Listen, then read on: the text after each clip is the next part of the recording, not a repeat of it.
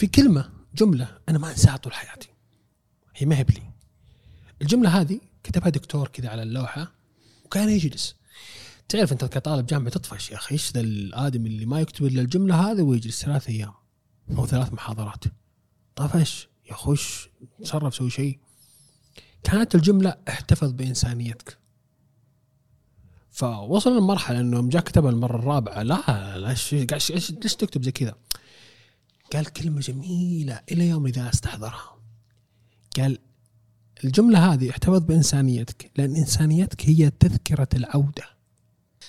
يا أهلا وسهلا وحياكم الله في بودكاست وثبة، معي أنا عبد الله المسلم. عالم الجريمة والسلوك الإجرامي من خلونا نقول الغلاف الخارجي لهذا التخصص مشوق ومثير، لكن خفايا تدخل الشخص في عالم سوداوي. هذا العالم ما حد يتمنى أن يكون موجود فيه فقط لأجل الهواية، لا بد أن يكون هناك دافع قوي للدخول لهذا العالم، سواء كان كمهنة أو حتى كان كقراءة أو اطلاع. ضيفنا في هذه الحلقة هو الأستاذ محمد الشيباني، متخصص في علم السلوك الإجرامي، له مؤلفات في هذا المجال أربعين زنزانة أو أربعون زنزانة، وكذلك محرك الدمى، وفي في مؤلف قادم إن شاء الله ثالث راح يكون في الطريق. هذه الحلقة مليئة بالمعلومات، سواء كنا نتكلم عن الدماغ المجرم أو حتى كنا نتكلم كيف يفكر وكيف يتصرف بناء على هذه المحفزات اللي عنده، إضافة إلى أن تكلمنا عن التخصص نفسه وكيف أنه الشخص إذا كان يبغى يدخل هذا التخصص وهو مندرج تحت العلوم الاجتماعية وش اللي عليه يركز أو وش النقاط اللي مفروض أنه يركز عليها. كل هذا وأكثر تجدونه في هذه الحلقة اللي تأتيكم برعاية من كروكانت، وكروكانت ما يحلو إلا بكوب قهوة لمتابعة آه هذه الحلقة. كروكانت هو متجر سحابي يوفر لنا أجود أنواع الشوكولات، تجدونه في أغلب تطبيقات آه التوصيل آه لمكانك اللي أنت فيه آه في آه آه على سواء كان أندرويد أو على آه آبل ستور. آه قبل ما نبدأ الحلقة أبغى أذكركم أنه يهمنا جدا أنكم تشاركون الحلقة مع من تهمه، وفي نفس الوقت تشتركون وتفعلون التنبيهات وتعطونا أراءكم في التعليقات. حيا الله أخوي محمد. يا هلا وسهلا ومرحبا، حياك الله. كيف حالك؟ الحمد لله، كيف حالك أنت؟ ما يعني تتخيل قديش سعيد أنا والله سعيد. إنه لقينا الوقت المناسب آه لأن يلا صدناك. والله أنا شوف أنا والله أسعد من يوم من معرض كتاب، أنا أنتظر هذه اللحظة صدق. الله يعطيك العافية. هي جلسة اللي سواليف بالراحة. آه، أنت تعرف آه، تذكر أول ما بدينا وثبة آه، أول ما كانت آه، كلوب هاوس والأشياء هذه، كنت كنت وما زلت آه، منبهر بقضية التخصص علم الجريمة بشكل عام آه، والتحليل الإجرامي. آه، وأول لقاء آه، شرفتنا فيه وأذكر في عام ألفين وواحد وعشرين وكان في رمضان، صح أذكر في رمضان آه، كنت تتكلم عن هذا التخصص بس لأنه الوقت ما كان يسعفنا، وكنا نتكلم عن أربعين زنزانة. صحيح أتذكر. هذه هذه هذه ما زالت يعني آه الشرارة اللي خلتني أقعد أقرأ بشكل مسهب في هذا المجال، آه وحتى أحيانا أشوف بعض الأفلام الوثائقية، الأمور المجرمين على على في في, في وجه يعني الكرة الأرضية بشكل عام، يعني أو على وجه الكرة الأرضية بشكل عام. التخصص هذا ترى بالنسبة لي وأتوقع بالنسبة لأشخاص كثير مظهره وخارجه كذا مشوق، في أكشن وفي، لكن دهاليزه سوداوية إلى أبعد درجة. مو دهاليزه سوداوية للمجرم، المجرم أكيد إنه سوداوي، بس حتى للشخص اللي يدرس السلوك الإجرامي يطلع على تقرير أو أنه يكون له خلنا نقول لك شاف فيلم، وتبدأ أنت كدارس لهذا التخصص تدخل في هذه الدهاليز دي كلها. ليش ليش اخترت تخصص علم الجريمة؟ شوف هو اسمه تحليل السلوك الإجرامي، مختلف عن علم الجريمة. هو أوكي. يدرس أو يدرس عقل المجرم المتسلسل اللي يكون ثلاث ثلاث مجرم ثلاث جرائم ثلاث ضحايا، المهم يتجاوز الرقم أو يصل الرقم ثلاثة فيتجاوزه هذا يكون من ضمن الأشياء اللي ندرسها، ليش تسلسل هذه النقطة.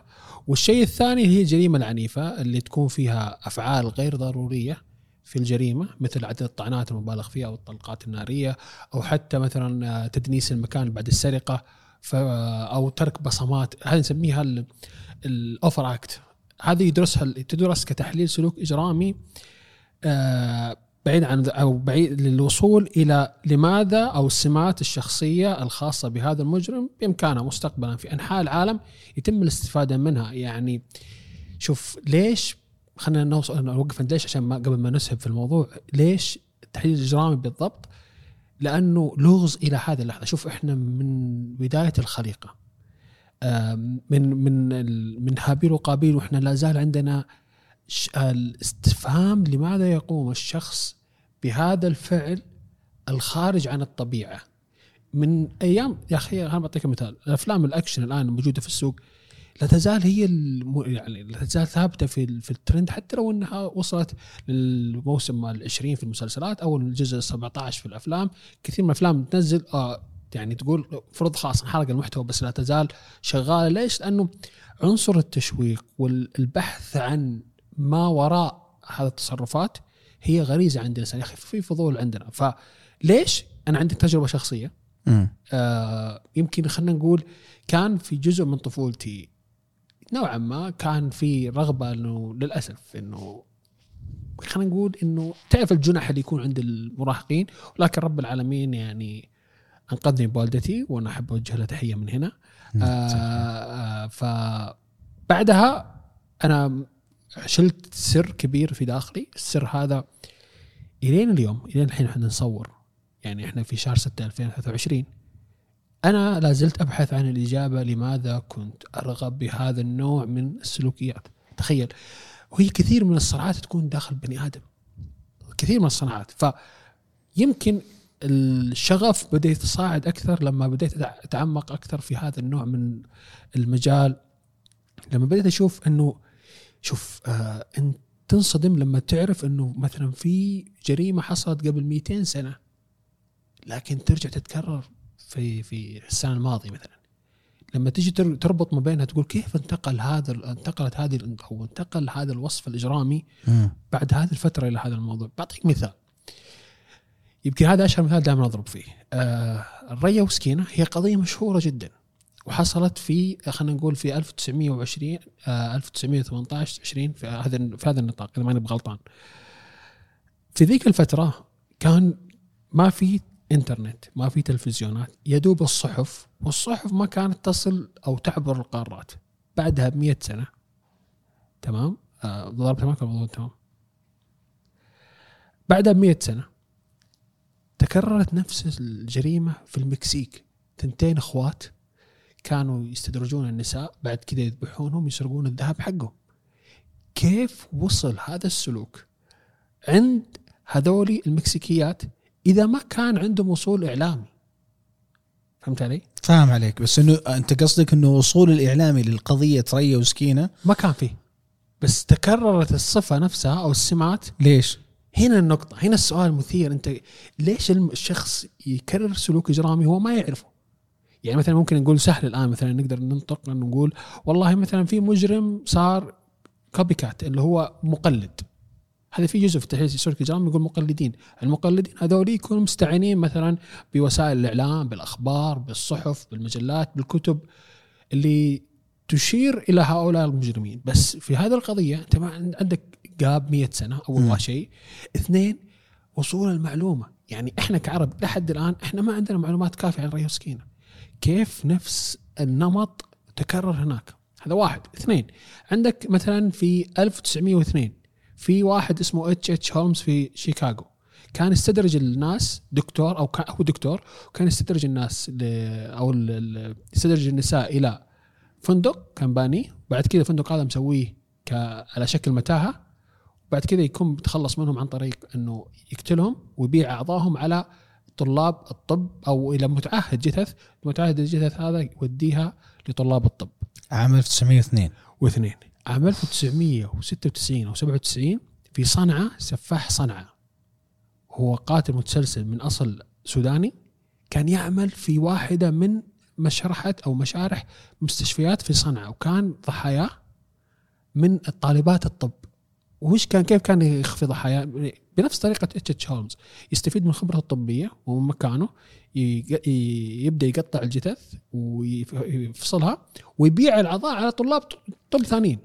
هذا لما در... لما درسوا حالته يعني صار إنه آه هو متعمد إنه ينسخ مو... ولا ولا السلوك تكرر مصادفة. شكرا. هنا هنا هنا هنا الجوهر التحليل السلوك الإجرام اللي يفرق عن باقي المجالات. شوف دكتور، في في عندي مشكلة أنا مع كلمة التحليل. التحليل هي تبسيط. كريمنال بروفايلينج هو التنميط الإجرامي، هو وضع نمط محدد. ما ينفع أجي أقول مثلا لشخص ما هو متخصص أو شخص تخصصه مختلف عن تحليل سلوك الإجرام أقول له أنا منمط إجرامي، ما يفهم. بس أنا أقول له مثلا شفت ال... شفت اللي حل الأسهم، شفت اللي حل المباراة، أنا نفس الطريقة أشرح لك لماذا وكيف ومتى ومن. بس هذه هذه النقطة اللي أشرحها بالطريقة هذه كوصف مختصر. عشان كذا بدأ في استغراب لأنه أو في تداخل إنه والله ممكن يكون في في التحقيق أو في المحاماة أو في القانون. أنا بعيد عن ذي النقطة، أنا تخصصا علوم اجتماعية، فما أنا في النقطة هذه موجودة. الجوهر اللي نقصده عشان ما نسهب في النقطة هذه هو إنه اتش اتش هولمز هو عنده مشكلة مع قبول السيدات له. ركز. أوكي. سفاح صنعاء كان عنده مشكلة مع قضية حصلت له في طفولته حسب المصادر تقول أنه والده تعرضت لاعتداء جسدي وجنسي، ووالده أصيب بوصمة عار نبذ المجتمع من خلالها، فصار يلوم والدته في نبذه هو والده وأخوانه من المجتمع هناك في في المجتمع القبلي أو الثقافة الموجودة في بلده. فصار يشوف أنه سهل جدا أنه يتحكم بالنساء، أو خلينا نقول ما صار عنده انتماء للنساء، انه خلاص انا ما عندي مشكله بيعهم. بعكس الثاني اللي انا انت رفضتيني مره اوكي مم. بس المره الجايه بخليك انت تعانين لما تقبليني بهالطريقه. وهنا يجي الربط والتنميط. التنميط يجي مم. هنا انت كانك قاعد تروح لمرحله آه شوف كانك هي كل كل الاربع هي اربع دوافع. شوف اربع دوافع في في التحليل الاجرامي وانا يعني اقولها وانا واثق فيها، هي انتقام وقوه وسيطره وتعويض. تغليف التغليف الخيال الإجرامي حولها حولها الدوافع يختلف من مجرم الآخر. شوف في مثال دائما أحب أقول يساعدنا في موضوع التحليل السلوكي الإجرامي آه له علاقة بكرة القدم والرياضة. الحين عندي فريق كرة قدم في ثلاثة وعشرين لاعب. الفريق هذا يحمل اسم نادي أو اسم منتخب، يحملون نفس الشعار ونفس القميص. أنا لو أني مدرب الخصم علشان أفهم مدى خطورة أو تطور أو ميزة أو أو ميز أو حتى نقاط الضعف الموجودة في الفريق الثاني، أنا لازم أدرسهم بشكل منفصل. صح كلهم فريق واحد فريق فلان، بس هذا حارس مرمى وعنده معدل خبرة أعلى وعنده نقاط ضعف والله تسديدات عن بعد وعنده نقاط قوة. هي نفس المشكلة أو نفس الفكرة عند المحللين أو عند أو عند المجرمين. أنا عندي قتلة متسلسلين، عندي مجرمين متسلسلين، أيا كانت الجريمة نعم تتشابه، بس في الحقيقة وفي الواقع لما نجي نبحث أكثر وأكثر وأكثر داخل عقل المجرم نكتشف أنه لا، هو مختلفين كلهم عن جوهر البحث. أو خلنا نقول هي دافع واحد التعويض مثلا. خلنا أعطيك مثلا، يعني أنا أحب يعني معلش إذا سحبت هذه النقطة. لا بالعكس آه إسهابك بدخلنا في الجو السوداوي اللي بخليني أرجع أسألك سؤال ثاني فيه. إسلام تمام. أعطيك مثال. إحنا الحين شرحنا فكرة فريق كرة القدم، خلنا نشرح مثال اللي ما يت... ما عندهم خلفية في كرة القدم. آه خلينا نقول خط خطوط الموضة. عندنا شيء يسمى خط الموضة أو فاشن لاين. تمام. في شركات في شركات آه لو أقول لك الشمس بتقول لي فرزاتشي، لو أقول لك الخط الأخضر والأحمر بتقول لي جوتشي. صار في علامات مميزة، بس بالنهاية بنقول إنهم آه خط موضة. م. بس في سمات تميزهم عن بعض. في المجرمين أنا عندي دائما دائما أحب أضرب مثالين يشبهون بعض بالضبط بالضبط. في مجرم اسمه جيفري دامر، توقع الكل يعرفه بعد في المسلسل اللي نزل على شبكة نتفليكس. وفي مجرم ثاني اسمه جون واين غايسي. الاثنين نفس نوع الضحايا، كان عندهم ميول شاذ تجاه المراهقين، والاثنين دفنوهم في نفس البيت اللي ساكنين فيهم.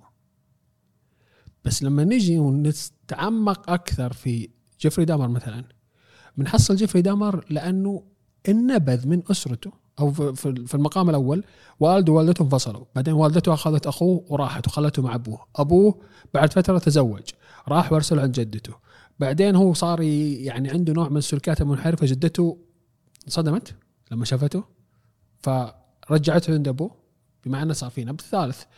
بعد كذا أبوه ما خلاه عنده، راح وارسله له في الجيش، صار نبض رابع. لما رجع حاول انه يتا يعني يحاول يبحث عن احد في المجتمع المنحرف هذا انه يقبله، فما ما يعني ما قدر، فاتجه بخيال اجرامي لاقل فئه تقديرا في المجتمع الامريكي في ذيك الفتره، من ناحيه العرق ومن ناحيه الشذوذ، اللي هم اللي هم او من ناحيه العرق اللي هم السمر او الاسيويين، كان عنده ضحايا اسيويين وسمر، والجزء الثاني اللي هم انه عندهم ميول منحرف جنسيا. فانتم اصلا كذا كذا رفضكم المجتمع، بس أنا أعطيتكم فرصة أنكم تقبلون أو أقبلكم، هذا كله في عقله هو مو واقعي. فلما رفضوهم هنا وصل لمرحلة ما يبغى يرجع لنقطة الصفر، إنه ليش أنا نرفض؟ أنتم ما ترفضوني، المفروض أنتم مرفضين أصلا. فلما لطيف، فلما قتلهم ما وقف عنده هذا الشعور. طيب أنت الحين قتلتهم يا جيفري دامر، ليش أكدت فكرة أنك منبوذ؟ راح تطور عقله الإجرامي على أساس إنه لا، كلهم عشان يعيشون داخلك ما يفارقونك، وادفنهم وسكنهم في البيت معك. وي وي كلهم؟ ايوه كله ياكل ياكلهم ايتينج ايتينج. لان لان انت لما قلت لي كلهم انا جاء في بالي انه كلهم يعني لا لا ياكلهم كان يا رجل ايه، لانه يعيش في جسمه، يعيشون في جسمه، جزء منه ما ينفصل عنه خلاص. والخيال بعد كده تطور الى اساس انه انت اكلتهم الحين ما انت حاس فيهم صح، سكنهم معك. كيف سكنهم؟ احنا احنا موجودين في غرفه الحين، الشباب موجودين حولنا، احنا شغلنا المكان. هو جيفري او جيفري دامر كان بنفس الفكره لما يدفنهم في الاماكن هذه، وكانه يشغل فيهم الاماكن، يعرف انه هذا فلان اللي قتله الضحيه الفلانيه، ايوه الضحيه الفلانيه مدفونه هنا، كانوا ساكنين هنا معاي. خلينا نروح للمجرم الثاني اللي هو جون واين غايسي. جون واين غايسي بدت عنده الانحرافات السلوكيه والسلوك المنحرف جنسيا في مرحلة المراهقة. ووالده والدته أو والده كان من ما بنقول من كان وقتها يعني زي يسميه انتربرنور، يعني كان رائد أعمال. رائد أعمال أوكي. إيه. كان رائد أعمال وقتها واسمه طالع، وكان كثلو أو كثل ك كيف هنقول كاثوليكي، إيه متدين قلنا صح كذا كثل كثل لا ما هذا قاعد أقوله أنا مشكلة كاثوليكي المهم المتدين متدين متطرف الزبده عشان نقعد اشغلكم كذا بهذا الموضوع. آه كان متدين آه بدرجه متطرفه، ومعروف انه الانحراف السلوكي هذا والانحراف الجنسي في في عند او في, في باله انه ترى لا هذا لازم يعاقب عليه، وراح بلغ على ولده بعد فتره لما ما شاف فيه صلح او ما قدر يصلحه، وسجلت عليه قضيه انحراف سلوكي. طبعا كانت جريمه وقتها في امريكا ترى على فكره. آه سجلت تجاه الدعوه هذه وسجن. لما انسجن حاول انه يكبت هذا الانحراف عن طريق ما عالجه، قال لا بدفنه. كيف؟ راح انضم الى آه جوقه الكنيسه اللي في السجن، آه صار آه متدين اكثر، خرج اندمج مع الحياه، تزوج، انجب، كان كان قريب لمنصب العمده، كان جار مناسب. بس لما خرج وكبر وبدأت بدأ ينجح وبدأ يحس إنه أهله قبله والمجتمع قبله، بدأت ترجع المشاعر أو السلوك المنحرف أساساً، إنه كبته ما ما عالجه هو كبته فخرج. فلما بدأ يخرج ما فكر إنه ينتحر، مو عشان انتحار مثلاً يقولك لا والله محرم عندي انتحر وكل شيء، ما بغى ضيع الإنجازات اللي سويتها. فخيال الإجرامي أعطاه خط إنه يقتل نفسه في كل مرة عن طريق مراهق منحرف في نفس العمر اللي كان هو في منحرف أو بدأت المشاعر الانحرافية. فعشان كذا ضحايا يا ساتر كانوا إيه كانوا مراهقين أعمارهم ما بين أربعة عشر إلى سبعة عشر سنة، ودفنهم في القبو.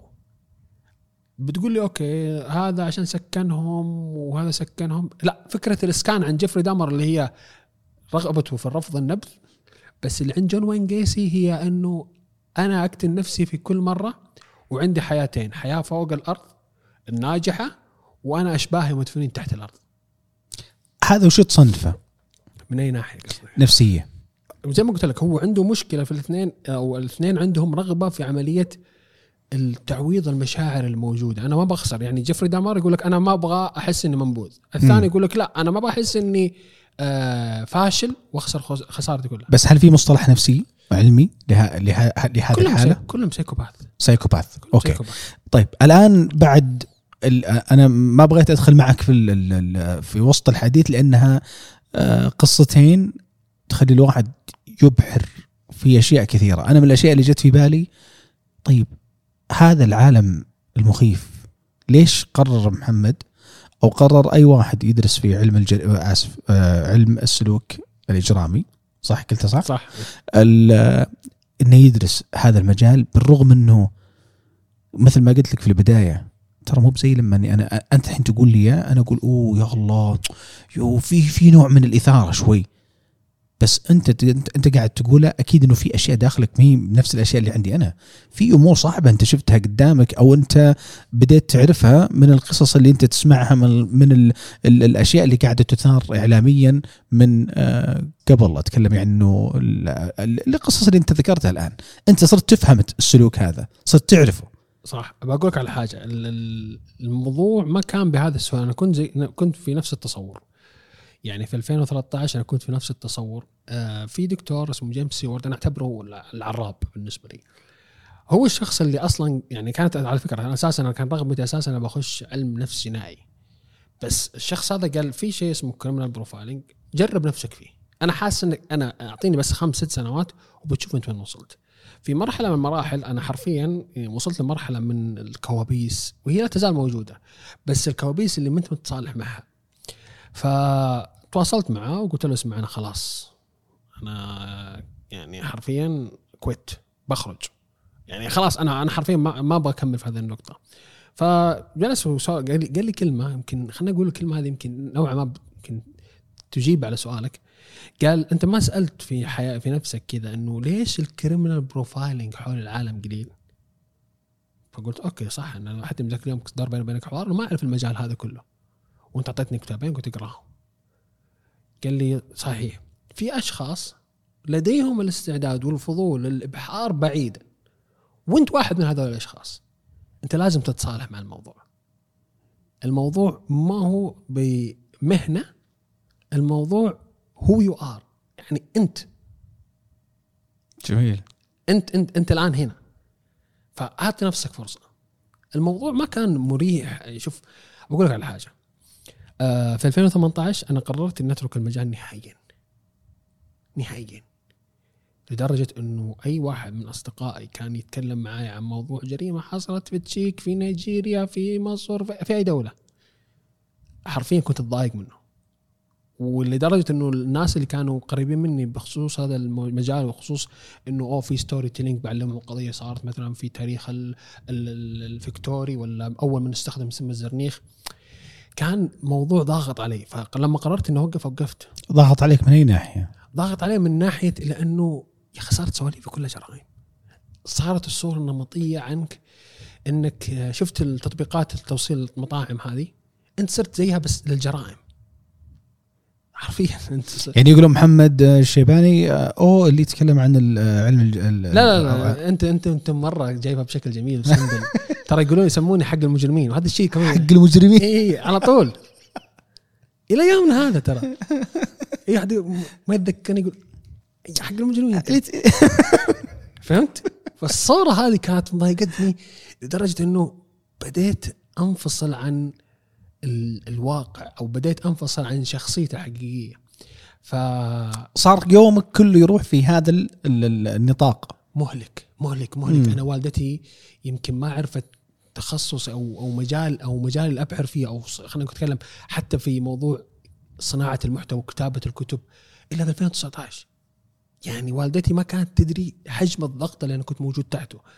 بس في ألفين وثمانية عشر وقفت آه لأني رحت لواحدة من أو ممكن هذه يمكن تقودنا هذا الموضوع. رحت لواحدة من الجامعات إنه كان عندهم وظيفة، قلت اسمعوا أنا بقدم على وظيفة أكاديمية وخلاص وبرتاح وخلاص ما كفى الله ما أمرين شر القتال، خلاص ما عاد أبغى أحد أبغى أدور في في جوجل. الناس عندهم جوجل مكتوب مثلا سعر السهم سعر مدري وشو، أنا جريمه جريمه كرايم سيريال كيلر مو معقول والله العظيم. الجاليري حق جوالي او صور جوالي كلها يا انها مجرمين يا انها صحف كاتبه عن جرائم، لان كنت يعني لما كنت احطها في المحاضرات كنت احتاج اهم شيء ديكور عندك حاط شرايط لا حاط. لا كنت حاط اول ورق وبعدين خلاص خلاص شغله حرفيا يعني الوضع صار عندي مو مريح حرفيا، صرت تحس انك في في عالم كأنك شبح شبح حرفيا اللي انت ودك، صرت تخاف. يعني مثلا لما تقرأ مثلا عن خبر واحد قام بقتل والدته، انت مطلع على الخبر هذا لانك متخصص في هذا المجال، يعني رحت قريت عن هذا خبر ما صار عندك ما صار قدامك ما صار في مكان تعرفه صار في دولة انت ما، بس لما قريته في الانترنت لانك انت مطلع على الخبر هذا ف... وطبيعة علاقتك مع والدتك تقول يا اخي كيف الواحد قدر يسوي ذا الشيء. يعني الآن لما تكون تنظر والدتك ما تقول له والله يعني أنا محظوظ مثلا في وقتها، كيف الواحد شفت يصير في نوع من المقارنة التلقائية اللي ما تقدر تسيطر عليها، تصور السلبي مم. أعيش المشاعر وكيف ممكن يعني هل ممكن يوم من الأيام واحد من أخواني يسوي ذا الشيء. فوصلت لمرحلة خانقة جدا في ألفين وثمانية عشر ألفين وثمانية عشر رحت قدمت عن جامعة، فالجامعة هذه قابلني شخص أتمنى أنه الحين يشوفني وأنا ودي أشكره ما ودي أقول اسمه بس ودي أشكره أنه هو رفضه أدى إلى أنه أبحر أكثر في صناعة المحتوى السلوك الإجرامي أكثر أنه بدل يكون أكاديمي. فقدمت عندهم فقالوا لي لا أنت منحرف أكاديميا والمجال هذا ما هو مصرح وما هو وي وي وي وي إيش وإيش منحرف أكاديميا صدق في مصطلح كذا مو هو لأنه هو قال كذا هو شوف صالك يا هو قال منحرف أكاديميا لنقطة الانحراف الأكاديمي. شوف لا هو طاني جلدني جلد محترم مؤدب قال شوف أنت عندك كاريزما في إلقاء الحوار وما أدري وش هو وشكلك مرتب بس والله طلاب الماجستير والدكتوراه بيأكلونك. لأن وقتها كان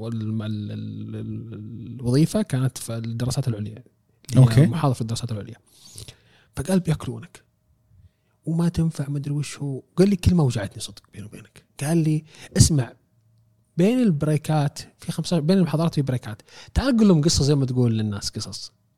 واو واو إيه؟ فقلت له شكرا يعطيك العافية. أنا ليش قال لك كذا؟ إنه يعني ما بكسر خاطرك وتعال وخلك يعني آه بس أنا أنا أنا شدت شدت بالي المنحرف أكاديميين. بقول لك ليش سألني عن النظريات، أنا شخص ما أؤمن بالنظريات عموما. ليش؟ لأنه أنا قاعد أشوف قدام أنماط قاعد تتغير، يعني الموضوع ما أقول إني عايش في بوتقة وفي في في في في في بقعة جغرافية محددة، لا أنا قاعد أطلع على أخبار العالم كلها وأشوف ترابط زي ما أقول لك على قضية ريا وسكينة والأخوات غونزاليس مثلا.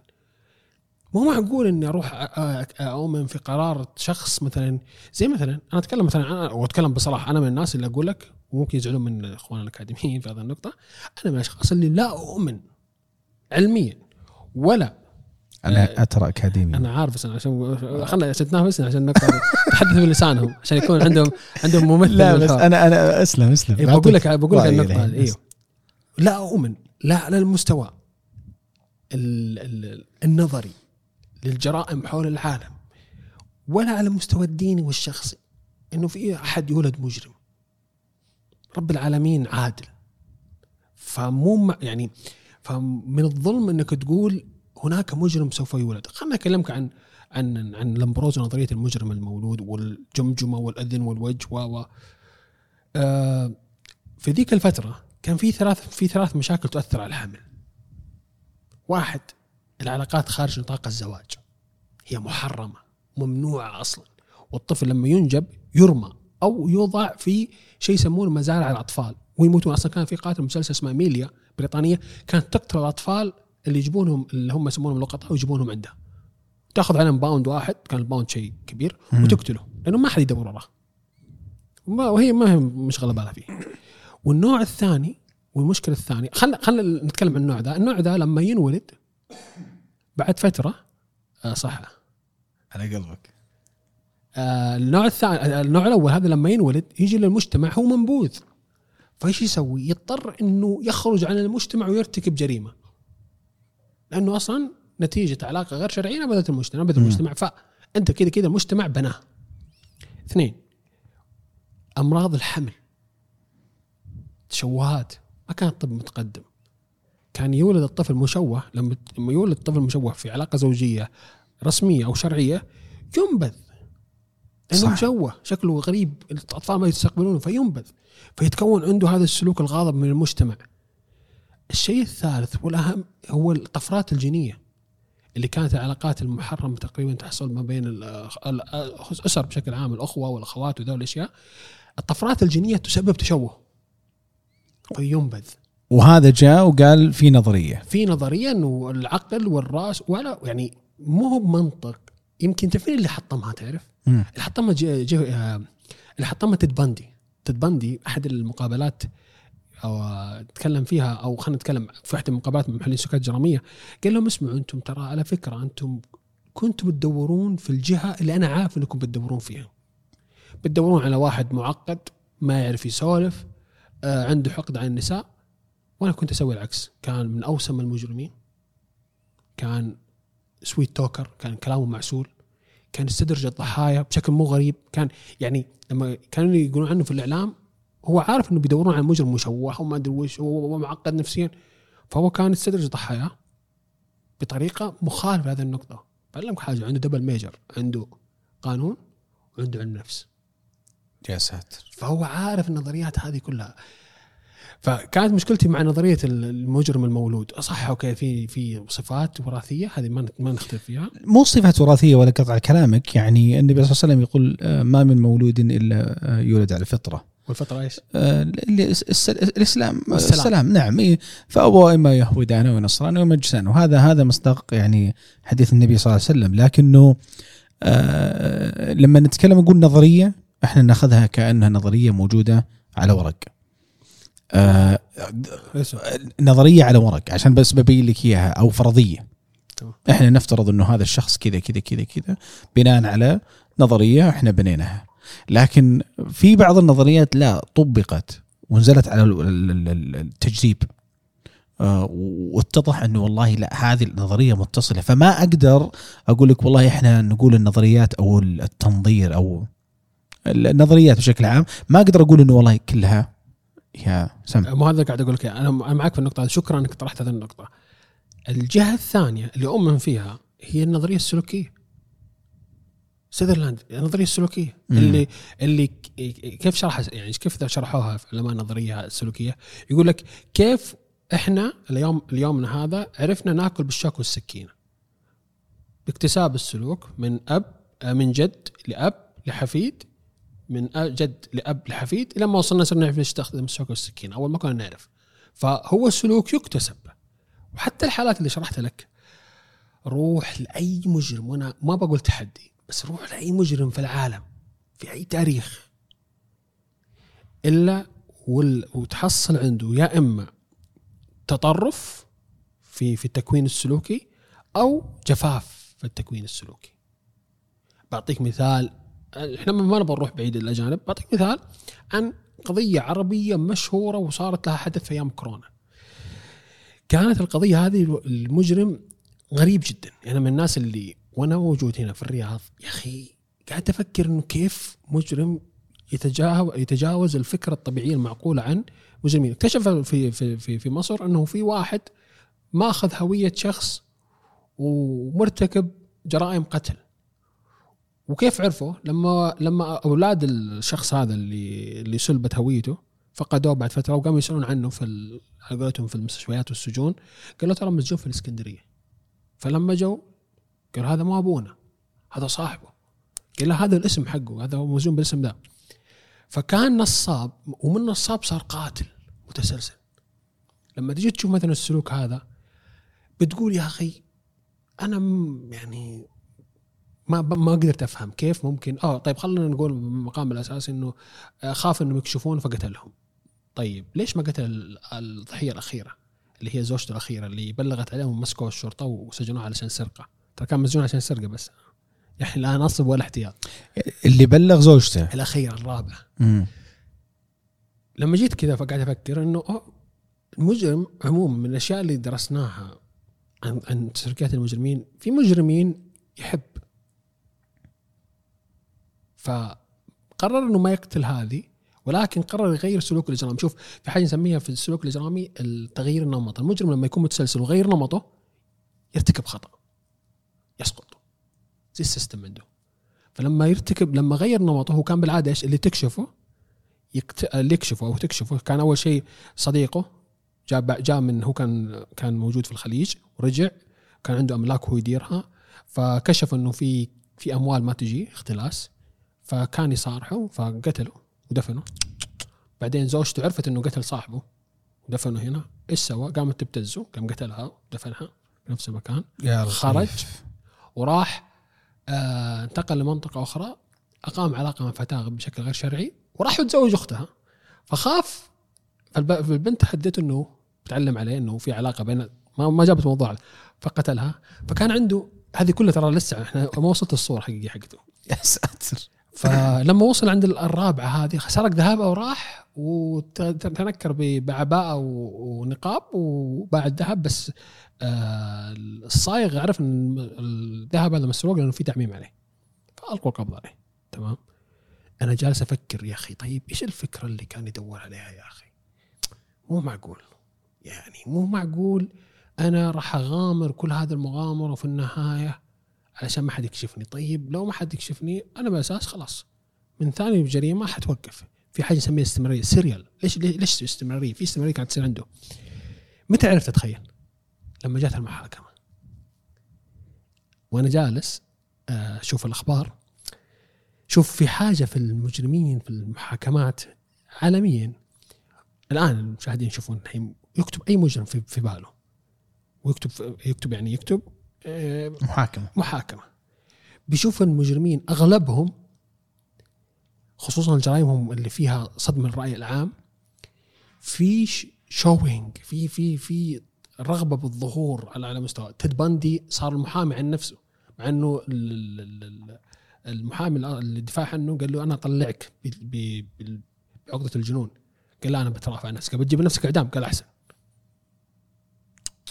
خلينا نروح للموضوع بشكل مسرحي. هاملت، اكون او لا اكون، اتوقع كذا هي هاملت، ما نبغى جميل لينا اكون او لا اكون. اللحظه اللي تصير بعدها، او خلينا نقول لا بعطيك شيء اكثر تراجيديه، المشهد الاخير اللي تشرب فيه روم يشرب فيه رومي وجليات السم وتون، في رده فعل من الجمهور انه يصفق لاسين. اللاسين هذا هو المجرم عنده فرصة يقول لك لا هذه آخر مرحلة لي أبقى فيها عالق في عقل المجتمع، لأنه أنا هدف الأساسي أنه ما ينسوني. فالمحاكمات هذه هي لحظة الأخيرة، حتى لو كانت إعدام هي لحظة الأخيرة الجمهور يتذكرني. الآن نتكلم عن تيد باندي، وأنا أنا قاعد الآن شوف قاعد أقول للمتابعين والمستمعين والمشاهدين ابحثوا مثلا عن صورة تيد باندي في المحكمة، بي تي كي، شوف كيف الهويات. تيد باندي هذا كم معك عام كم؟ عام ألف وتسعمية وستة وسبعين خمسة وسبعين، فقديم، فكان متشيك ومتأنتك. وحتى بي تي كي كل المجرمين نفس الطريقة هذه، إلا سفاح الجيزة كان قدام القاضي يتكلم بشكل عادي، بس في صورة لفتت نظري لما جاء في المحاكمة الجماعية كان مع تظاهره للإعلام. ليش؟ الآن خلنا نرجع شوي يا أخي، ليش اللحظة هذه ضيعها؟ طبعا احنا نقول ليش ارتكب وليش سوى، بس ليش ما سوى؟ ليش ما سوى هذه اللحظة الأسطورية، هذه اللحظة اللي خلاص كلنا بنتذكر وجهه. ترى وجهه مو باين، ما في صور له إلا الصور الهويات الشخصية بس. وقتها كان في صور له بالكمامة كان قدام القاضي، بس الصورة اللي كان في لابس اللبس الأحمر بتدور عليه تحصل مع تظاهر في الزاوية مع تظاهر، ما يبغى وجهه يبقى. ليش؟ تخيل ليش؟ ما أبغى الجمهور يتذكرني أو الناس تتذكرني، لا لا لا، ما أبغى يتذكروني باسم قذافي، أبغاهم يتذكروني باسم الشخص الثري القاتل، لأني أنا أكرهه ما كنت عليه. ما أبغى جمهوري، ما أبغى ما أبغى صورتي تتخلد إني أموت على أساس إني أنا قذافي.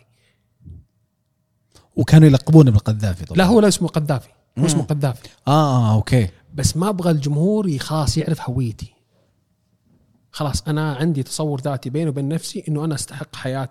أنا ناسي اسم الصديق والله كان في بالي بس نسيته كثر أسامي المجرمين، فناسي أسامي ناسي اسم صديقه. أقول لك حق المجرمين إيه أقول لك، فناسي اسم صديق اسم صديقه، فكان مستغل هذا الاسم وكان عايش لأنه كان يحس. لما جاء نرجع خلاص هاي تصور محدد، نرجع نسوي بلاي باك للموضوع أو نرجع خطوة خطوات وراء ونجي لأول شيء ازدهار المادة لصديقه كانت عن طريقه هو، وهو يحس انه انا اللي استحق. لما جاء صديقه وعاتبني ليش اختلست فلوسي، المفروض يقول لي شكرا، ما يعاتبني قلت سرقتني، فمعلش انت ما تستحق هذه الحياة انا استحقها.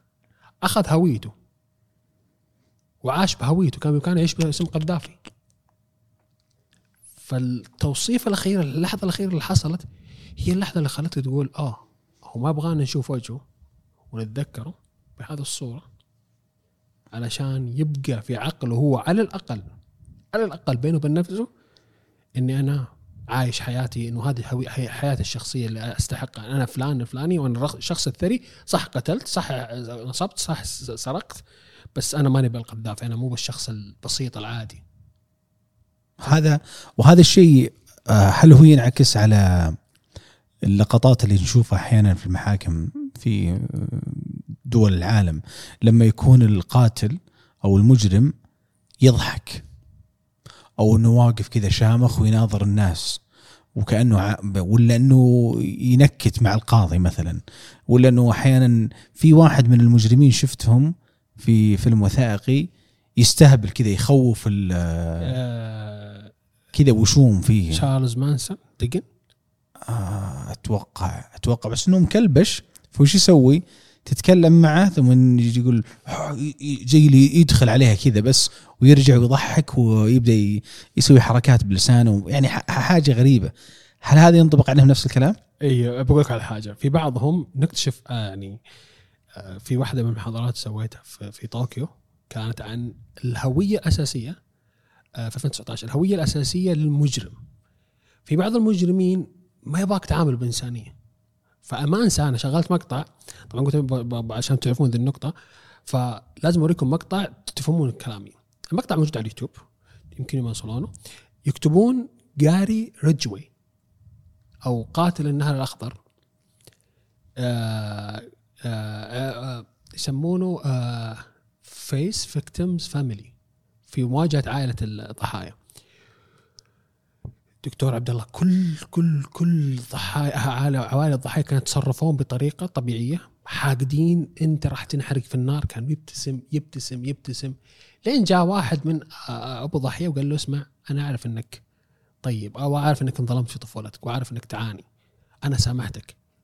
هنا بكى، لا انا انا بقت شيطاني، انا شيطان، انا استاهل، اي انا ابى احرق كبدك، ايه سبيني هاوشيني ما فرقت، انت من حرقه مني. وش اسم القضيه او وش اسم آه جاري ريجوي قاتل النهر الاخضر؟ في في اليوتيوب تحصل بس في اليابان هو لا, لا هو آه. في امريكا اه أوكي. بس المحاضره كانت وقت هناك، بس لما شرحت لهم هم كانوا يتوقعون انه هم انصدموا، يعني ما, ما انسى يعني كان كان كانت وقتها في كان في جامعه وسيده، في فانصدموا هم اني اللي اوكي كانت متوقع انه اوكي اوكي بس لما بكى انصدموا انه اوكي ليش ليش بكى يعني. وهذا السؤال اللي جاء في بالي، ليش بكى؟ ايوه انت الان هو هو كان يتغذى على اساس انه عنده مشكله، انا ما عندي مشكله بحس اني قوي حتى لو كان بالجانب السلبي، ما باك تلمس ضعفي، ما باك تعطيني افضليه علي، انت سامحتني طيب كيف احرق كبدك الحين؟ انت الوحيد اللي الوحيد اللي من زعلان الحين بينه. انا ما وصلت للكامل، انا ما وصلت للنقطه هذه خلاص، أنا ما أبغى منك الفورغفنس، ما أبغى منك السماح، أنا وقت هاجمني لأنه أنا أصلاً حاقد عليكم كلكم، فلما تعطيني السماح أنت سحبت مني الكنترول، السيطرة كنت مسيطر عليكم كلكم فيها، أنت الوحيد اللي عدمت الكنترول، الدافع في السيطرة، دافعه كان السيطرة. طب هذا هذا محمد هذا الآن آه لنفرض إنه سجن وأخذ محكوميته، وأتكلم عن يعني خصوصا اللي برا ال... يعني اللي في دول العالم، هل فيه فرصة إنه يتعالج؟ آه هو سؤال جدلي، بس خلنا خلنا نتكلم بالنقطة الأساسية. في نوعين من السجناء في العالم، في سجين ذا أو ذو سلوك إجرامي، وفي سجين ذو أو آسف في سجين آه في الع... دول العالم، وفي مجرم ذو سلوك إجرامي متسلسل، وفي مجرم ذو سلوك إجرامي موقفي. المحلل يدرس مين؟ أي قضية في العالم كل الحين الحين الحين جالسين كذا فتحت جوجل وعطتني أي قضية في العالم، أقول لك كم قتل أو كم سرق أو كم صار في الموضوع ذا. طيب تقول لي سرق اثنين، طيب كيف سرقهم بالطريقة هذه؟ إنه والله حصل سيارة شغالة أو حصل بيت مفتوح ودخل وسرق. هذه النقطة بنقول هذا المجرم موقفي، حصل حصل الظروف المناسبة وسرق، نعم يعاقب قانونيا، بس كسلوك إجرامي هذا يصلح، هذا إمكانية إصلاحه في العالم. دراسات تقول لك سبعين بالمئة، لأنهم هو كان موقفي، كان عنده احتياج معين عاطفي أو مادي وصار ردة فعل واستغل فرصة. بس اللي لا يع... اللي فيه صعوبة في عملية علاجه. عشان كذا لما تشوف مثلا في أمريكا مثلا آآ آآ مثلا مجموع، أو في العالم كله مجموع، المجموع إذا ما كان عندهم إعدام مثلا في الدول في الملايات ما فيها إعدام، تحصل عنده مجموع أحكام مئة وخمسين سنة، ثمانين سنة، تسعين سنة، سبعة وعشرين، ثمانية وثلاثين سنة. يعني كان يقول موت موت موت في السجن، ما نقصه بس موت في السجن. ليش؟ لأنه في صعوبة في عملية استخراج السلوك، لأنه المجرم لما وصل لهذه المرحلة ترى ماخذ خط طويل في بناء الشخصية حقة الإجرامية هذه، ترى مو وليد يوم وليلة، ممكن أخذ سنوات. يعني كانك تقول أنه شبه معدومة نسبة إنه إنه يتغير. وهي شوف، ما بقول نسبة معدومة هي، عشان كذا الحمد لله ال ال ال ال الرحمة وما في ما في يد البشر، بس صعب جدا، تحتاج نفس الوقت اللي بنى فيه السلوك هذا عشان تبني السلوك الآخر، تحتاج تركيز عالي عليه برضه. يعني إنه ممكن في أي لحظة ممكن يرجع لسلوكه القديم.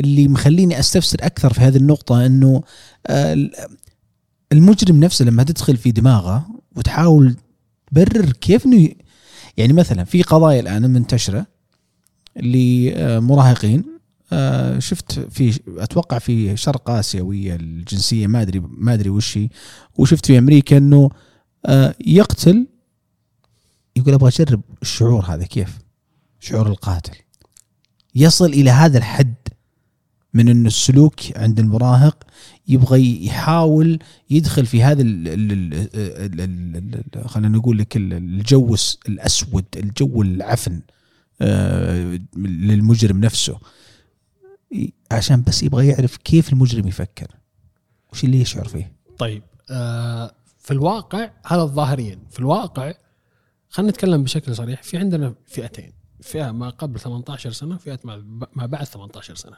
أوكي. ما قبل ثمانية عشر سنة السلوك الإنساني الطبيعي، خلينا نتفق قبل ما ندخل في هذه النقطة، إنه السلوك الإجرامي هو سلوك إنساني منحرف، بمعنى إنه زيه زي السلوك الطبيعي ونفس دائرة الحياة ونفس الأفكار ونفس الاستعانات ونفس التطور والذكاء الموجود فيها. طيب أوكي، هذه النقطة لازم نتفق عليها قبل ما نبدأ. المراهق، وهذا يمكن يفيدونا فيه أكثر المختصين في علم النفس النمو، في فترة يسمون فترة التجريب، يبدأ يستكشف في المرحلة هذه ما قبل النضوج أو ما قبل البلوغ، استكشف استكشف نفسه، استكشف ميوله، استكشافات. فعشان كده دائما يقول لك إيش، حاول تكون قريب، يعني نتكلم تربويا أو حتى إنه حاول تكون قريب من طفلك أو من ابنك المراهق، وما تخليه يعني يتعلم الأشياء هذه من برا، لأنه هو في مرحلة استكشاف، أنه خرج من نطاق الأسرة إلى نطاق الأصدقاء إلى نطاق العام اللي هو الشارع، فبيبدأ يستكشف الأشياء، أنا مين، أنا إيش أفكر، إيش أحب، إيش هواياتي، أنا ما أبغى أصير زي مثلا زي أبوي، أبغى أنفصل، والله أبوي يشجع مثلا النادي أو بشجع عكسه، طبيعي هذا فكر طبيعي. بس حتى نفس الشيء في نفس السلوك الإجرامي، هل اللي ارتكبوا هذا الجرائم قبل ثمانية عشر سنة؟ فنقول احتمالية وجوده. عشان كده دائما في العلم الجريمة وعلم التشخيص يقول لك في نوعين، في أحداث، في مجرمين أو بالغين. النقطة هذه هي لا تزال ضمن فكرة إنه الشخص هذا يرتكب في في العمر هذا، هو ارتكبه بناء على اندفاع أو على لحظة اندفاعية، فيعالج يخرج. بعد ما يخرج إذا ارتكب عاد الجريمة آه يعامل معاملة أخرى، معاملة ثانية إنه أو عاد الجريمة ذي نفسها ولا لا، تحديد سلوك إجرامي. بعد ثمانية عشر سنة هو ما هو انتهى مرحلة التجربة، هو خلاص وصل لمرحلة الآن يبدأ فيها ظهور الصفات الموجودة. يعني حتى إحنا نقولش نقول بشكل عام يعني ثقافيا، انكبر ولدك خاوي، خلاص ما ما ما يمديك ما يمديك تأسس فيه أشياء، خلاص خاوي. مم. أبدأ شاركه أشياء اللي عنده، وحاول إنك أنت تسحبه من هنا ومن هنا. يعني سلام عليك، لأنه ما ما عاد ما عاد بيكون ما عاد هو بيكون المتلقي أو الملقن، بيصير عنده تصوراته الخاصة. بعد ثمانية عشر سنة الموضوع يختلف. لما أنت قلت لي يحسون بدافع ال ال برغبة ال في حاجة أثيرت كثير اللي يقولك القاتل من أجل المتعة، القاتل من أجل ال صح هي مسماها الظاهر القاتل من أجل المتعة، لكن لما تجي المجرم تحصل إنه عنده في حياته حياته الحقيقية جزء من إنكار الهوية، جزء من النبذ المجتمعي، فيحاول يعوضها يا أما انتقام من مجتمعه، يا أما رغبة تعويض مكانته، أو رغبته بالسيطرة على الم... على ال... يحس إنه مهيمن على المجتمع، أو يحب يحس أو يواجه الرمز السلطوي في في بيته اللي هو أبوه. بس مين الأعلى من أبوه الحين؟ مم. قوة انفاذ القانون. صح، ما أقدر أواجه أبوي لأن أنا أخاف من أبوي، فبروح للأقوى من أبوي عشان أحس إنه كمراهق كطفل إني ف يعني دائما احنا دائما نقول بشكل عام، أو يعني دائما في ال... إذا كنت جالس مثلا مع مدرسين أو أو شيء أقول لهم دائما الطفل لما تشوف أبو الطفل المراهق لما تشوفه يعاندك ويبدأ يعني شخصنا معك بمعنى واضح وطبيعي، حاول إنك تقرب منه لأنه ممكن عنده تشويه بسيط في القدوة الذكورية اللي عنده في رمز السلطة الأبوي. بالعكس أنت بتكسب أجر في الأب، ممكن المراهق مشوش وأنت بتساعده لأنه هو بيواجهك أنت أنك أنت أنت المقارن في رمز السلطة، أنت المسيطر على الفصل، أنت المسيطر على ده. أو حتى الدكتور في الجامعة. فدائما أحب أقول هذه النقطة، ممكن هذه الرسالة بعد من خلال وثبة أوجهها في هذه النقطة. يبغى يواجه بس ما في شيء اسمه على طول على طول. طيب أنا مصحى أنا أبغى أقتل. خلني خلني خلني بقى يعني ناخذ مثال وقريب جدا وانت غردت فيها القضية هذه اللي قضية موسكو اللي في أمريكا، اللي طالب دكتوراه في التحليل الإجرامي أتوقع،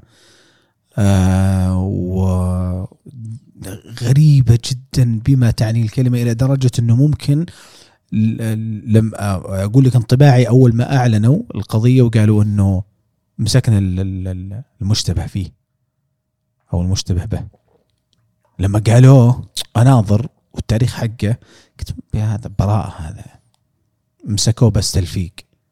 بس لما قرأوا التقرير والسيناريو كامل كيف صار، أنت شخص تدرس هذا هذا الشيء وعارف المشاكل اللي فيه، كيف تروح تطبقه؟ وش وش التحليل اللي ممكن أنت شفته في سلوكه وفي العرض اللي اللي عرضوه إعلاميا؟ شوف آه أنا بتكلم من جزئين، جزء بوجهه للأشخاص المهتمين في صناعة المحتوى الجنائي، سرد القصص والأخبار ونقلها الموجودة في الحسابات في التواصل الاجتماعي سواء كان تويتر أو إنستغرام أو سناب شات أو حتى تيك توك، وجزء للمختصين في القانون الجنائي أو علم النفس الجنائي أو علم الاجتماع الجنائي. في كلمة جملة أنا ما أنساها طول حياتي، هي ما هي بلي الجملة هذه، كتبها دكتور كذا على اللوحة وكان يجلس. تعرف أنت كطالب جامعة تطفش يا أخي إيش ذا الآدم اللي ما يكتب إلا الجملة هذا ويجلس ثلاث أيام أو ثلاث محاضرات، طفش يا خوش تصرف سوي شيء. كانت الجملة احتفظ بإنسانيتك. فوصل للمرحلة أنه مجا كتبها المرة الرابعة لا لا إيش إيش ليش تكتب زي كذا؟ قال كلمة جميلة إلى يوم إذا استحضرها، قال الجملة هذه احتفظ بإنسانيتك لأن إنسانيتك هي تذكرة العودة من تلك العقول.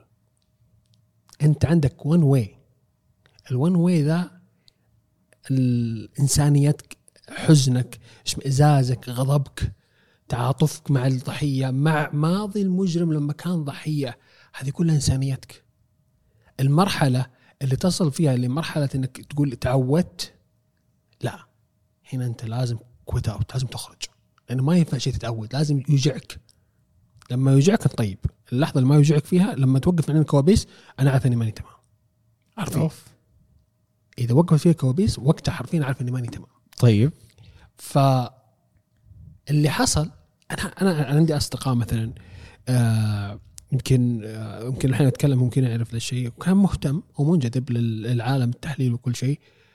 الشخص انغمس بشكل كبير كبير كبير كبير درجة أنا كنت كنت أقول له اسمع ترى في حاجات حلوة خارج الحياة، ترى في كو في كرة قدم، في في في في جلسات، في طلعات.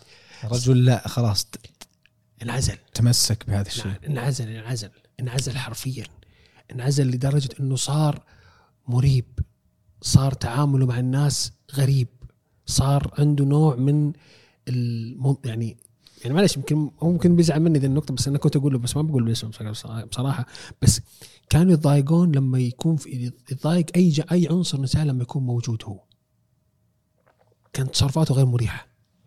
فهمت؟ مم. أنا قلت له اسمع ترى النكست ستيب مصيبة لا قدر الله، فأفصل أفصل يعني حتى ذاك اليوم قلت له، والحين هو اتجه لنطاق آخر. تمام؟ اللي حصل في هذه الجريمة هو انغماس كامل، انغماس كامل طبيعي جدا. هذه النتيجة بعلمك مو بس هذا، ترى في في الآن قضية رأي عام موجودة في أمريكا، وقضية رأي عام موجودة في بريطانيا. في أمريكا لمحامي متهم بقضية اعتداء جنسي متسلسل، وفي بريطانيا شرطي ارتكب مئة جريمة. فهي موجودة هذه النقطة، انغماس. بس بس أنت عارف الموضوع كله. عندنا نقطتين الحين، في نقطة اللي هي يسميها مطبق العدالة أو فيجيلانتي، أو الشخص اللي يقول تستحس أنه ما أخذ حقه المجرم، زي ديكستر في المسلسلات، ما أخذ المجرم حقه الطبيعي من العقوبة، لا أنا بعطيه عقوبته أحسن، فيعتقد أنه هو يعاقب المجرم وما يدري أساسا أنه هو قاعد يرتكب جريمة، لأنه هو ينفذ القانون بطريقة خطأ. أنت ما أنت ما خوضت النقطة، هذا جزء، هذا هذا هذا فريق. في فريق ثاني يقول لك لا المجرمين دولة غبية، أنا أتكلم منهم، أنا بأوصل لمرحلة لجريمة الكاملة. طبعا في المختصين في علم الإجرام أو التحقيق الإجرامي أو القانون الجنائي أو علم النفس الجنائي أو علم الاجتماع الجنائي يعرفون أنه ما في شيء اسمه جريمة كاملة، ما في شيء اسمه جريمة كاملة، جريمة ناقصة الأدلة أو لم تنظر بالشكل الصحيح فقط في العالم كله. ال... هو يقول لك لا، براين كان عنده تصور إلى أساس في النظرة الأولى. براين هذا القضية اللي نتكلم عنها في موسكو، في, في آيداهو في موسكو. فكان عنده نظرية، هو ترى على فكرة طالب دراسات عليا في علوم جنائية وعلم جريمة وفيلوشيب، يعني فيلوشيب اللي هو عنده منحة تدريس في الجامعة يدرس. إيه الله عليك. هي مم. وقتها شوف لما تيجي تشوف تقول مسرح جريمة مقفل، آه بقول لك حاجة يمكن معلش بستطرد كثير الموضوع ذا، لا بالعكس ميزة التحليل السلوكي الإجرامي. أنا جالس معك الآن هنا، بإمكاني الآن إني يعني بنسوي الحين قدام الجمهور إن نعيد بناء مسرح جريمة موسكو كأنها تصير الآن وإحنا فيها والمجرم قدامنا. في حاجة عندنا نسميها استيعاب الخيال بالنيابة، هي شيء أصلا أدبي، يعني تقول مثلا كيف ممكن كاتب يكتب مثلا قصة زي شكسبير، كيف كتب مشاعر روميو كأنه عاشها، وكيف ما كتب مشاعر، فهو متخيل مشاعر وكأنه متخيل روميو قدامه، أو هو نفسه روميو ومتخيل نفسه جولييت. فإحنا عندنا هذا الشيء، فما فما نحتاج نسافر. يمكن آه واحدة من الحاجات اللي أحب أحب ما أقول أقول الناس أنت ما تنادوني شيء حلو، لا تنادوني حق المجرمين، نادوني بيتر بان. بيتر بان بيتر بان يعني يسألون ليش، عشان بس عشان ناخذ فكرة عموما. بيتر بان القصة الحقيقية هو أنه طفل ضائع يسافر من النيفرلاند اللي فيها كابتن هوك والأطفال الضائعين والأرواح الضائعة لمكان كانت فيه ليندا أو ويندي وإخوانها، وأخذهم وسافروا، وكانت مهمته يرجعهم مرة ثانية. أنا زكي أنا وهذا مهمتي الحين، إحنا جالسين أخذتكم أوديكم عالم المجرمين، مهمتي أرجعكم مرة ثانية، بس أجلس معكم لا أرجع النيفرلاند، هذا مكاني. ف... فهي المشكلة، هي هي الرحلة الرحلة خلينا نقول الرحلة الذاتية. لما نرجع للمسرح الجريمة موجود في في آيداهو مثلا، في في موسكو كان بيت، كان ثلاثة دوار أو دورين ودور أرضي ما ينحسب، بس كان هم يتكلموا عن الدور الثاني والدور الأول. آه فكان مغلق برقم ب ب ب برقم سري، كان أكرمكم الله في كلب موجود. فهذه عوامل جدا مهمة. لما تيجي وتحصل البيت ما في أي آثار دخول، كسر باب، حتى الله يكرمك الكلب ما كان ما كان في ردة فعل. فأول حاجة تجي بالك لو أنا صار لو كذا في الموضوع هذا، واحد يا أن الكلب يعرفني فألف عليه وما راح ينبح، أو قدرت استدرج الكلب بمادة بشيء وبعد كده خدرته أو تخلص منه وقتلته. بس هذا شيء يحتاج موضوع ثاني. اثنين وهي النقطة الأهم، أنا كيف دخلت البيت؟ أنا أكيد في معرفة مسبقة بالرقم السري، أو كان في جزء من عملية البحث تجاه البرامج اللي ممكن تبطل هذه اللي تفك الشفرات، وهذا يمكن الأقرب نوعا ما لأنه بحكم ذكاءه وخبرته والبحث اللي سواه. هذا نتكلم لحد الحين ترى في أول القضية.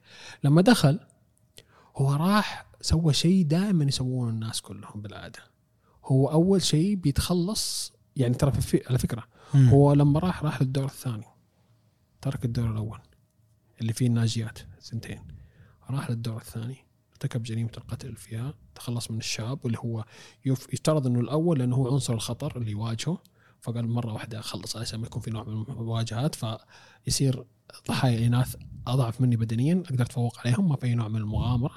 أوكي.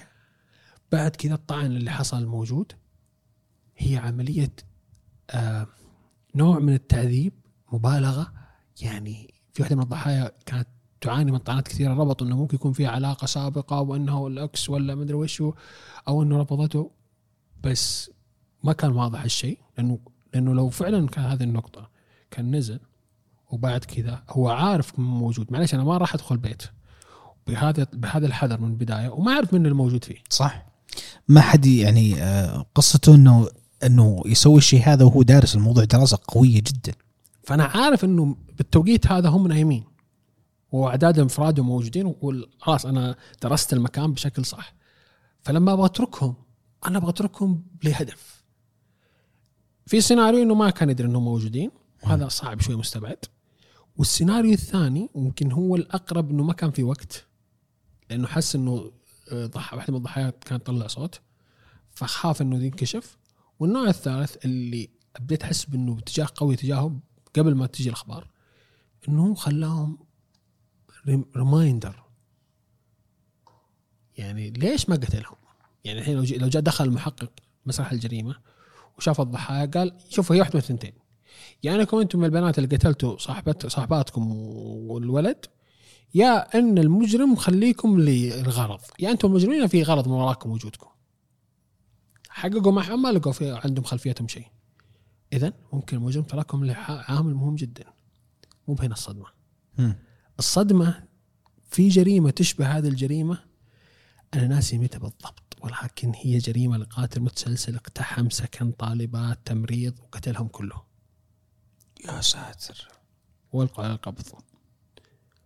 المجرم هذا كان يتكلم أنه كان عنده رغبة أنه آه يحس بجو الرعب الموجود داخله، فكان من ضمن التحليل الموجود الثرد على تويتر، كان من ضمن التحليل واحد أنه المجرم يبحث عن أنه وقتها بانت شخصيته من هو، يا أن المجرم يبحث عن الجريمة الكاملة بسبب انغماسه، يعني المجرم قاعد يقلد قاتل متسلسل، هذه ما فيها جدال، ما في ما في نظرية ثالثة.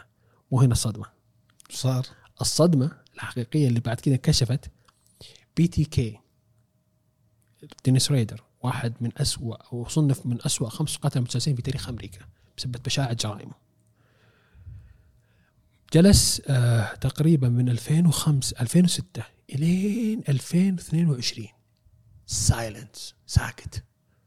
فجأة طلعت دكتورة تخصصها المجرام وكاتبة في المجال الجريمة، عندها أربعة عشر كتاب، آه يا كارولاين يا تشارلي ما أدري بالضبط اسمها كيش، طلعت ببرنامج وثائقي مع اي اي اي اي شبكة اي قناة اي اي، تقول أو كان البرنامج إنه الآن راح يتكلم لأول مرة بعد القبض على بي تي كي. ما كان مفسر بالنسبة أنا أنا أنا من الناس اللي حتى كتبت في تغريدة واحدة بحث عنها، كتبت تغريدة لما نزل الوثائقي وكانت تتكلم معاه عن طريق التلفون، إن أنا مستغرب ليش يتكلم الحين، هو أصلا كان ساكت ثلاثين سنة ولما تكلم مسكوه، ليش يتكلم الحين؟ مو هنا المشكلة. عدت الحين السنة سنة ودخلنا في ثلاثة وعشرين. الدكتورة هذه هي مشرفة براين، وكانت ترسل براين عشان يتواصل مع بي تي كي. يعني أوكي. يعني احنا الحين جالسين اللي زبط المكان ده نعتبر انه براين، بسم الله عليه اللي زبط المكان تمام. ف تعطى النظرة لي سميت عليك. فاللي تواصل مع بي تي كي بشكل مباشر هو براين، براين كان أصلا كان عايش نوع من العزلة, وكان هذه العزلة نوع معطيته من المساحة اللي أرجع وأقول ما أستبعد إن بي تي كي قتل عن طريق يد براين, زي ما يسميه ذا بوبيتر, محرك الدماء. بي تي كي هو اللي قتل. بي تي كي حس إنه العالم ناسيه. فأنا برجع مرة ثانية, بس المرة ما برجع بنفسي, أنا برجع عن طريق شخص آخر. الشخص هذا أقول له اسمع أنت شكلك ما جربت الجريمة الكاملة, إشراء, لأنه نفس نفس تركيبة جرائم بي تي كي. بيت ما في أحد في الليل, تعذيب ضحية ضحية أنثى, تخرج ما يمسكونك الشرطة. أنا مسكوني بعد ثلاثين سنة لما تكلمت. فهذه النقطة, وهنا المشكلة بعد بي تي كي الآن مربوط بقضية فتاة مفقودة عام ألف وتسعمائة وستة وسبعين, زين حافظ الاسم ده, أنا كتبته في تغريدة أصلاً. فمربوط بفتاة, بفقدان فتاة. براين متهم بنفس العمر لنفس آسف آسف بي تي كي متهم بنفس العمر للطالبات اللي انقتلوا في بيت موسكو.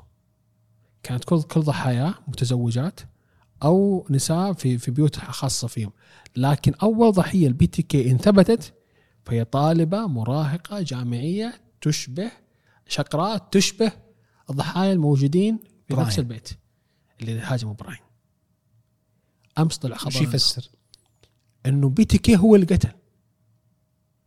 بي تي كي ما يخ... ما في ما في مجرم كذا يخرج لقى هو... يعني بالذات إنه شخصية بي تي كي بي تي كي ترى بعد ثلاثين سنة قتل الاف بي اي, الشرطة الأمريكية, ما حد عرف يمسكه. فجاء صحفي كتب في في ذكرى الثلاثين الجرائم في ألفين وأربعة, للذكرى الثلاثين في جرائمه, إنه كتب كذا عن الأول عائلة قتلها, بعدين كتب في الأخير كذا سطرين قال ولا زال ولا نزال لا نعرف من هو بي تي كي, ولكن ربما العدالة تحققت وسجن في قضية ما, أو توفى, أو هاجر لدولة أخرى. راح أرسل للصحفي قال لا أنا ما رحت. استفزته الكلمة هذه إنه هو كان يدور على السلطة.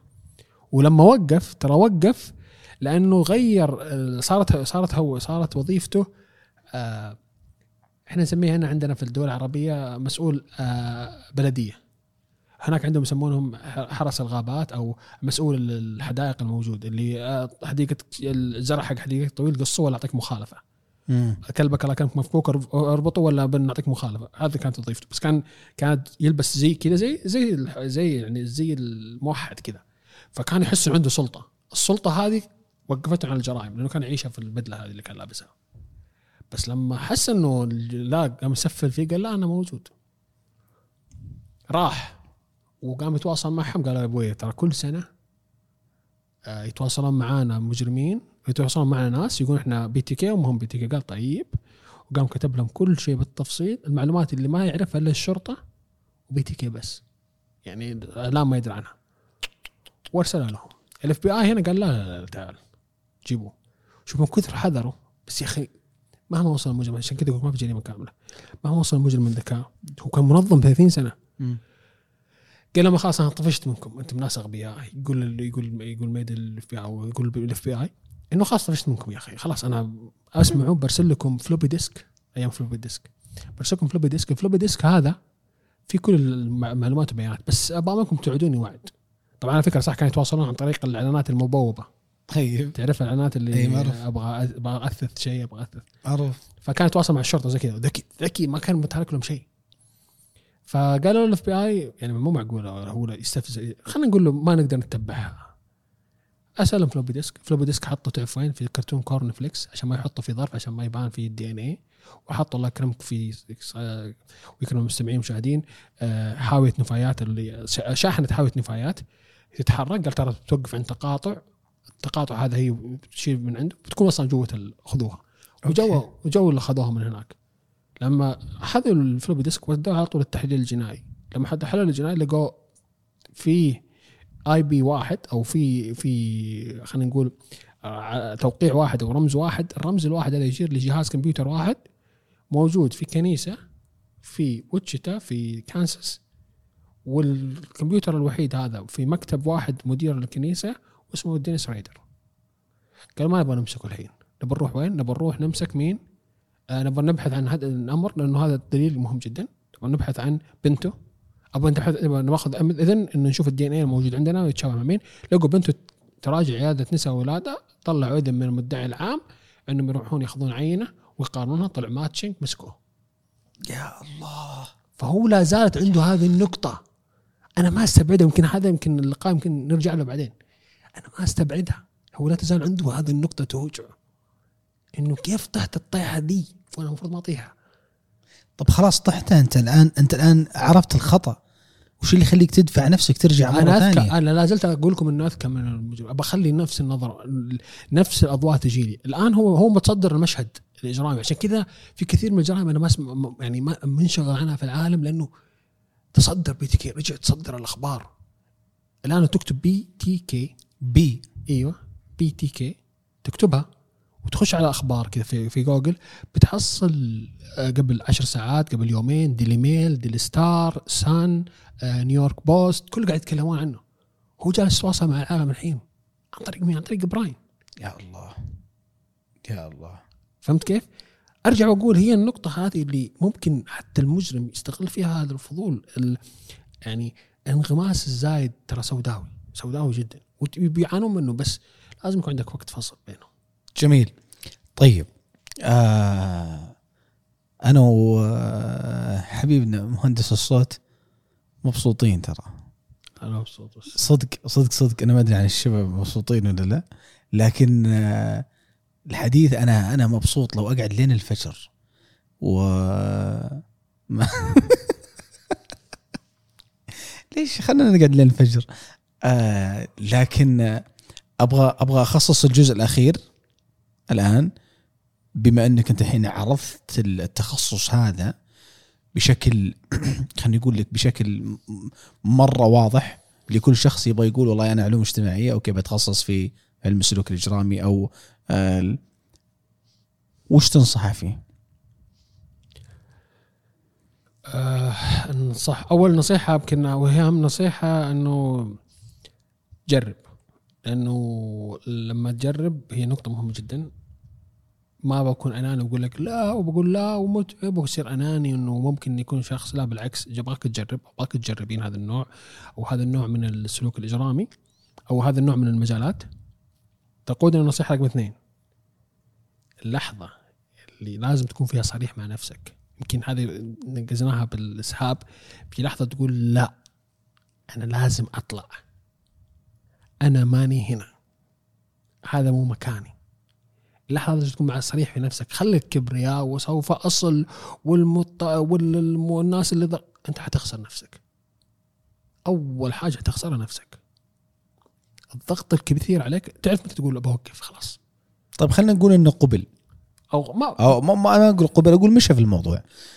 أفصل كيف يفصل؟ معلش هذا السؤال الصعب اللي أنا بسألك إياه، كيف إنه ما ينغمس؟ طيب أنا من الناس، أنا عندي في أشياء كثير، أنا من الناس اللي خلاص أنا كذا مسستم عقلي من الساعة سبعة ثمانية الصباح إلى الساعة أربعة العصر. أنا ممكن أسولف معك عن أي جريمة في التاريخ، ما عندي مشكلة، من الساعة ثمانية الصباح لين الساعة أربعة العصر. أربعة العصر محمد شيباني حق المجرمين، حق المجرمين.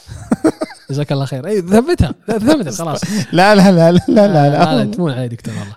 بس بعد أربعة لا، يمكن هذا استثناء، لأنه موضوع يمكن خلينا نتكلم عن موضوع ما هو ما هو عميق عميق جدا إنه نتكلم فيه أشياء كثير. بعد أربعة لا، أنا عندي وقت مع أسرتي، وقت مع أصحابي، غيرت محيط أصحابي. أنا أوجههم تحية الحين من هنا، هذول ما يتكلمون عن الجرائم نهائيا نهائيا. تبغى يسالفون عن الصفقات الكروية، تبغى يسالفون عن المشاريع اللي يفكرون فيها، تبغى يسالفون عن عن تربية الأطفال، أي شيء يسولفون فيه. بلوت ما يحمق. لا أنا ضد النقطة، أنا ما ألعب بلوت صراحة، فعشان كذا ما صح حقين بلوت. هم يلعبون برضه بس ما ما أكمل معهم، بس غيرت المحيط. لازم كمان تصنع محيط خارج. ترى شف معليش، هم يلعبون بلوت وأنا ما أكمل معهم، هذا واضح انك انت لاعب سابق. آه لا لا مو قصة لاعب سابق ولا شيء، بس يمكن آه ما بقول لاعب سابق، بس خلاص المرحلة اللي انت وصلت المرحلة مخك مو محتاج اتنشن زيادة خلاص. جميل. لازم يفصل، اذا يغير المحيط محيط. آه يعني هذه النقطة الرابعة. حاجة يا اخي، في حاجة حلوة انا انا كذا انا عندي ايش يذكرك، ايش الشيء اللي يذكرك بالماضي الحلو؟ انا عن نفسي كان في حاجه تسويها، لانه هو الوقت لازال موجود، هو الوقت النوعي. انا مع والدتي يعني في وقت كان زمان يعني ايامكم يعني في المتوسط في الثانوي، آه كان في وقت يوم الجمعه يعرضون مسلسل او فيلم مصري قديم ابيض واسود. تخيل الى يومنا ذا كل يوم جمعه لازم مني فيلم ابيض واسود معه. هذا الجزء اللي خلاص اللي في مرحله انت تحس انه انت طبيعي. بس محمد بيجي الواحد فضول من ناحيه انه يقول والله انا ما ابغى انغمس وابغى افصل بين قضيه والله الدراسه وقضيه اني انا اقرا في هذا المجال وبين اني انا اعيش يومي زين. طيب. بعضهم يقول لا انا ابغى استزيد، دام عندي الرغبه اني انا اقرا، دام عندي الرغبه اني انا ابحث في المجال، ابغى ابحث بزياده. حلو جدا. شوف هذا فخ ولا لا؟ ترى اتكلم عنه نيتشه. نيتشه يقول الهاويه لما تطول النظر فيها اعرف انها تطالع فيك كمان. يعني الموضوع كل ما عميقه، ايه انه المرحله هذه في مرحله انت ما راح ترجع فيها. يعني كل ما دخلت بزياده الا هذا النوع، يعني مثلا الحين كنا خلينا نغير موضوع الجراب ونقول مثلا طبيب يعمل في آه في الطوارئ، وبعدين بعد الجائحه تخصص في موضوع الامراض المعديه، صار يخش حتى بدون ما يسوي، بدون ما ياخذ الاجراءات، بدون ما يلبس كمامات، صار يمرض. صار مو بس تجي كورونا، صار تجي امراض معديه اخرى. مو منطق. انت لازم تعرف انه في في في بروتكشن، في في حاجز لازم تحطه بينك وبينه. الحاجز هذا لو راح ما مشكله. الهاويه، وتذكروا عندما تطير النظر الهاويه تاكد بان الهاويه تطير النظر اليك، تدرك. جميل، جميل جدا. في جزء ثاني جاهز؟ الله الله يعطيك العافيه محمد. ارجع اقول شكرا لك، شكرا, شكرا لهذا الكم من المعلومات اللي انت اعطيتنا اياها، ومتاكد المستمعين وكذلك المشاهدين يوافقوني نفس الراي تماما. آه شكرا لوقتك. شكرا لكم أنتم، شكرا للمشاهدين، شكرا لوثبة. وثبة من الأشياء اللي أنا مدين لها بالكثير. آه يمكن جاء الوقت أن نتكلم فيها، مو مجاملة لكم عشان لكم موجودين معايا أو جمهور وثبة، لكن زي ما قلت ألفين وواحد ترى كان جزء من الظهور أو جزء من جزء من الانتشار الموجود عن طريق كلوب هاوس، عن طريق المساحة اللي كان في استضافة. آه كان جزء مهم جدا في عملية أن العالم تعرفون على محمد، عن المجال السلوكي الإجرامي، عن هذه النقاط. فأنا مدين، أنا لما جيت هنا أنا جيت لأنه ابن لوثبة يا حبيبي وصديق للدكتور عبد الله. الله يعطيك العافية. فبالعكس أنا شكرا لكم جزيلا، وآسف إن صدعتكم وسويت الدنيا في عينكم، وتمنون لو قلتوا لي حق المجرمين. لا لا لا لا تثبتها. طيب احنا ما ثبتها يا مسلم. لا بالعكس، انت انت علم على راس هنار من قبل وثبة، وانت اللي تشرفت، يعني شرفت وثبة بظهورك معنا مرتين، هذه المره الثانيه ان شاء الله في ثالثه ولا الا الا ان شاء الله ثالثه ورابعه. لا لا لا بالعكس، انا قلت لك انا قلت لك جزء ثاني، في جزء ثاني ان شاء الله. اللوكيشن عندي، اجيكم على طول هنا اقعد لكم. الله يعطيك العافيه. شكرا لك، وشكرا لكم آه مشاهدين الكرام. آه هذه الحلقة أكيد أنها مهمة لك، آه لأنك أنت وصلت إلى هذه اللحظة، فأنا متأكد أنه في أشخاص آه ممكن آه تكون مهمة بالنسبة لهم. أتمنى أنك أنت تشارك الحلقة آه مع آه الآخرين آه ومع من يهمه آه هذا الموضوع. نلتقيكم إن شاء الله في حلقات قادمة.